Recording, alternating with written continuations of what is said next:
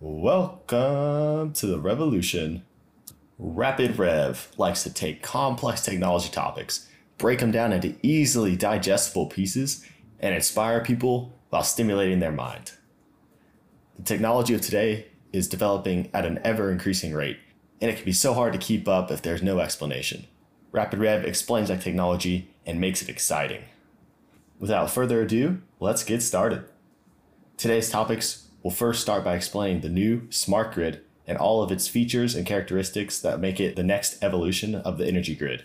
After that, we will start touching on software control and interactions with the energy grid, how it's done, who's it doing it by, and why it's so important. And lastly, we'll talk about home solar and electronic vehicles and how they might play into the future of the electronic grid before we wrap it up and conclude the episode. To start off the conversation about the power grid, let's first talk about how the conventional older power grid worked, and then we'll move into the topic of the new smart power grid, the grid 2.0, stuff like that. So, the old power grid, first and foremost, is a top down model. Power is generated at a power plant. It could be coal, nuclear, hydroelectric, any source. And then it's transmitted over large distances by high voltage transmission lines. These are the steel towers that you kind of think of when you think of the grid. After the power travels hundreds, maybe thousands of miles over the high voltage power transmission lines and it reaches that local distribution area, it goes through a substation where the voltage is stepped down and the power is basically a lot more usable for the homes and businesses that it's meant to service and supply power to. The important part of this is it's top down, so power doesn't go from the local distribution area back up into the grid as a whole, and it can't be distributed to other local distribution areas. It's only top down. The power grid has worked this way for an amazingly long time, and it's important to note that power grids are some of the most complex and large machines in the entire world, and they also frequently operate extremely reliably. So they are impressive, powerful, and highly engineered machines. So to come on and suggest that they need to evolve, well, there's got to be a good reason. So, what reasons are causing the power grid to change from this top down only model to perhaps a more of a two way model. Some of these reasons include renewable energy and the storage of power. So, renewable energy is very common concept nowadays. Solar plants, wind farms, other power sources are able to generate energy, but they generate energy kind of intermittently. They don't do it all the time, it's not on demand, but when they're generating energy, they can generate a lot of energy. In addition to generating energy, they are often very cheap to produce or install or build a facility for. They've seen a boom in the amount of renewable energy facilities being built all over the world. Notably, California has just an ungodly amount of solar panels. Texas has a very large amount of wind turbines and solar panels as well. And with these increasing amounts of renewable energy facilities, they're starting to have an effect on the grid. Oftentimes, the renewable energy source produces power not at peak demand of power. During a sunny day, the solar panels are generating a lot of electricity, but then as the sun starts to go down and people go home from work or whatever else they're doing, they need energy after they get home and it's starting to get dark. Because the sun is no longer shining, renewable energy can't supply power at that time. So then peaker plants that are, say, natural gas powered have to come online and as the demand for power increases, this creates a phenomenon known as the duck curve. And it basically is the contrasting decline of renewable energy production with the increase in energy demand. And this is the problem of intermittent renewable energy generation. How do you supply power to people when they need it if you're not producing it all the time? That's where storage comes in. Power can be stored in batteries, hydroelectric dams by pumping the water uphill, and there are numerous other methods to store energy for use at a later time. However, because the old grid was a top down model, the power could not be easily supplied back into the grid for use whenever it was needed.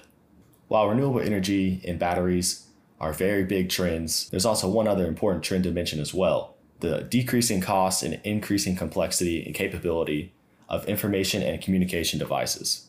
This just means that every single piece of equipment can have a sensor attached to it, and all of this sensing data can be transmitted back to places and companies that can use this data to manage the power grid more intelligently. Now that we've talked about renewable energy power, battery storage, sensors, computer chips, and processors, and how they all change the grid, it's important to explain that not only is this happening at the side of the utility and energy provider and the power plant, it's also happening at homes and businesses as well. Businesses and homes can buy solar panels, batteries, and computer chips and incorporate all this equipment for producing and distributing energy back into the grid as well. Oftentimes, this equipment is called distributed energy resources.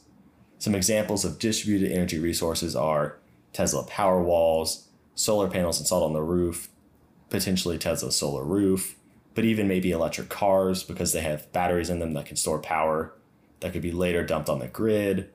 It also includes things like gas generators. It includes Nest Learning Thermostat, which can manage power while someone's not home, smart energy management systems in commercial buildings. There's a whole lot of different distributed energy resources that can be used in a variety of ways to generate power or manage power usage without active input by a person.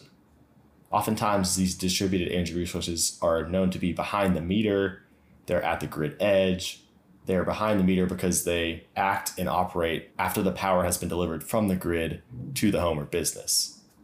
While all of these distributed energy resources are small pieces of equipment, and if you view them individually, they might not amount to much. However, on a larger aggregation and a larger scale, they can have a massive impact. These distributed energy resources can be grouped virtually into different virtual power plants. For example, say Tesla decided to become an energy utility and deliver power from homeowners' power walls back into the grid by taking a cut and providing value to the homeowners and also to the grid. They could use software to leverage all these Powerwall batteries and provide power to the grid. That would be a virtual power plant. However, there's also a concept of microgrids, and this is more of a physical aggregation of distributed energy resources. It can be a building, it could be a subdivision, it could be a smaller part of a building, say one wing of a hospital. These microgrids can manage their own power, store backup power, and also put energy back into the grid or into the microgrid above it as well. So there's two ways to aggregate the distributed energy resources, physically or virtually through software with the possibility of these distributed energy resources being installed almost anywhere at any home or at any business, you can start to imagine how complex it would get to manage all of this. How does all this power get put back into the grid? Where does it go? When is it put into the grid? When are they allowed to put energy back into the grid? How are they paid for the energy they supply to the grid? There's a lot of questions around this, and it can make it very confusing very fast. So, to tackle the task of managing distributed energy resources, the power grid as a whole, this is where we get into the topic of software and how it interacts with the grid.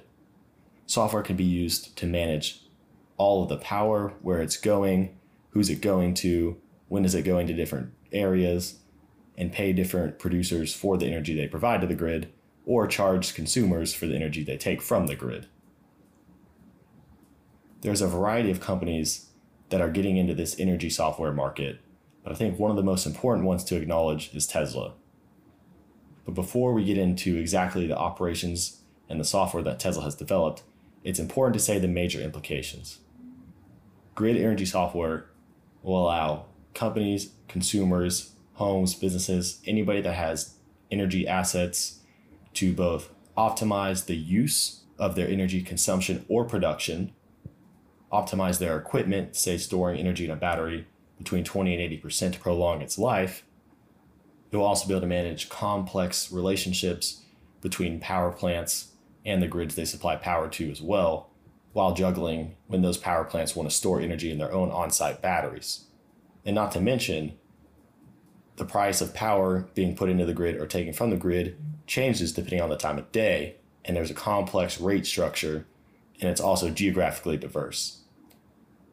So, with all this complexity, energy software will simplify it, handle all the heavy lifting, and allow anybody with energy assets to smartly consume power or smartly distribute that power and do it very profitably. So, back to Tesla. Tesla has a few different energy softwares. Well, the most famous is known as AutoBidder, but they also have PowerHub and Opticaster as well. Tesla's energy softwares can be potentially used by both utility and homeowners and businesses, blurring again the lines between power producers and power consumers. So let's dive into it. So, what is Tesla AutoBidder? Well, in name and by Tesla, they say AutoBidder is a real time trading and control platform that provides value based asset management and portfolio optimization, basically allowing any operators to maximize their revenue according to their objectives and risk preferences. One of the key parts of AutoBidder is value stacked monetization. Value stacked monetization is basically using the one set of batteries at your battery storage plant to do multiple different objectives and services all at the same time and planning for them and operating in real time and in day ahead markets. For example, some of these different services include working in wholesale markets, working at the transmission and distribution level of the grid services. They also can do renewable firming and shaping, which is storing energy from renewable power producers for later use. They can also be used in bilateral contractual arrangements, where a contract is agreed upon between the battery and, say, another power plant and there's other portfolio needs. The list could go on and on. Tesla AutoBidder allows all these different services to be managed simultaneously, allowing the batteries to do multiple different services at once, both in real time and in day ahead future markets. Within AutoBidder, the machine learning and the algorithms allow the software to do price forecasting, load forecasting, generation of energy forecasting, optimizing dispatch of energy, and smart bidding on the power grid as a whole because of this machine learning aspect, AutoBidder's algorithms and they improve the management of the equipment, its longevity, its integrity, while also generating high economic returns. So that's enough about AutoBidder. Let's now talk about PowerHub. According to Tesla, PowerHub is an advanced monitoring and control platform for managing distributed energy resources, renewable power plants, and microgrid. Whereas AutoBidder was mainly focused on monetizing battery storage plants. PowerHub seems to control not only battery storage, but also renewable energy generation like solar panels and wind turbines, and also the connection with the grid as well. PowerHub provides a single visual interface to oversee and control all of these different assets, allowing visual interpretation and control of the whole fleet of energy assets. Lastly, Opticaster is Tesla's intelligent software that's designed to maximize economic benefits and sustainability objectives for distributed energy resources. By using, again, the machine learning and the optimization through algorithms, all these assets can be optimized for longevity while also delivering high economic returns. At the heart of Opticaster is machine learning, and that's what makes it so powerful. As Opticaster operates on more renewable energy assets and distributed energy resources across the world, it will become better and better at both managing those assets, responding to grid conditions, producing economic returns, while managing a larger and larger variety of energy assets. On the consumer side, Opticaster can automate utility bill savings. It can do this by navigating the complex rate structures which are influenced by you know daily, monthly, and annual demand charges, time of use energy and demand rates, real-time energy rates, and larger grid level demand charges. On the producer side, Opticaster enables its users to provide valuable energy to the grid through different revenue streams while accounting for you know export energy limits, throughput rates, and power backup storage constraints. When a site or user begins using Opticaster, their equipment can be controlled virtually over the air. For example, say that a battery storage site is connected to the grid and a demand for energy is called for 24 hours in the future.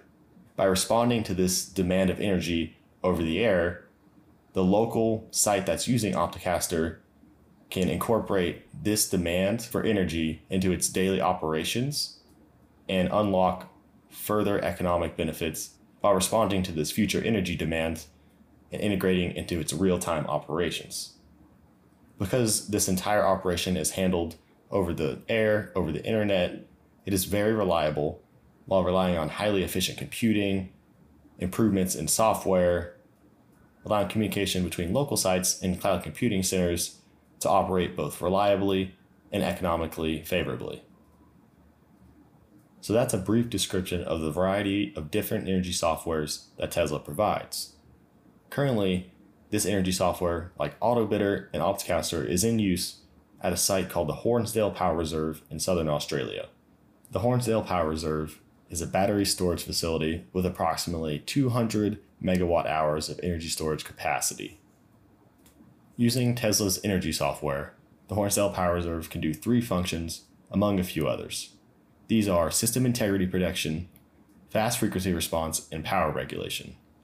System integrity protection is a function where the batteries are used to provide protection to the grid and supply power into the grid in the case of an extreme event.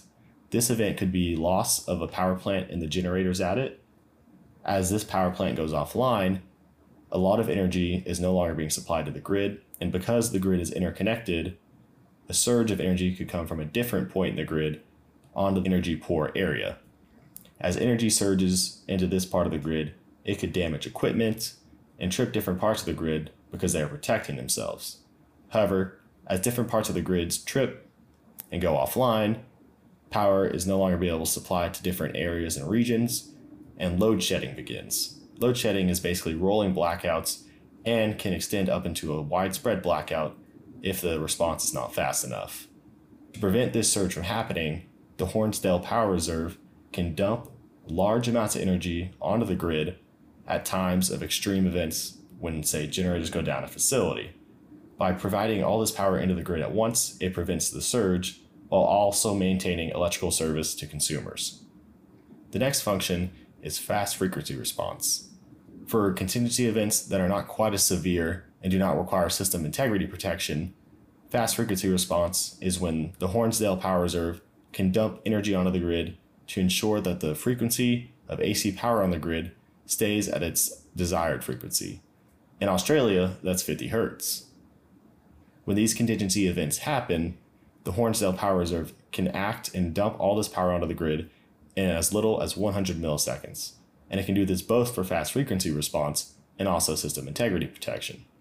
This fast response provides grid stability and also helps protect different equipment connected to the grid. The last function, and arguably one of the most important, is power regulation. It is similar to fast frequency response because it is involved with keeping the grid operating at its desired frequency. However, it's more forwardly planned. A power generation plant can engage in power regulation in the future, where they agree to supply or absorb power from the grid at a given time. The Hornsdale Power Reserve can agree to both store or dump energy back onto the grid in an agreed upon amount and time frame. Frequently, when power regulation is needed, it is charged at a higher price. The Hornsdale Power Reserve can sell its services of energy storage at a high price and capture large economic returns. In 2018, 2019, and further into 2020, the Hornsdale Power Reserve has been able to capture approximately 15 to 20% of this regulation market. By acting in this regulation market, the Hornsdale Power Reserve has both increased its profits and its revenue while also decreasing the price of energy for energy consumers in southern Australia. So, those are the three functions that the Hornsdale Power Reserve can do, and it's important again to mention that it is enabled to do this by Tesla's energy software, such as AutoBidder and Opticaster. The use of Tesla's energy software at the Hornsdale Power Reserve is the longest known example and use case of Tesla's energy software. However, in Europe, Tesla joined the European Power Exchange, which is an electric power exchange operating in several of the major European markets. Tesla's Autobidder platform will allow customers with energy storage assets to monetize those energy storage assets in the electricity markets of Europe. With Tesla entering Europe and Australia, the US, and over 30 countries worldwide, Tesla's energy software looks to dominate the future of energy control software on the grid. there are three reasons why Tesla's energy software looks likely to dominate in the future.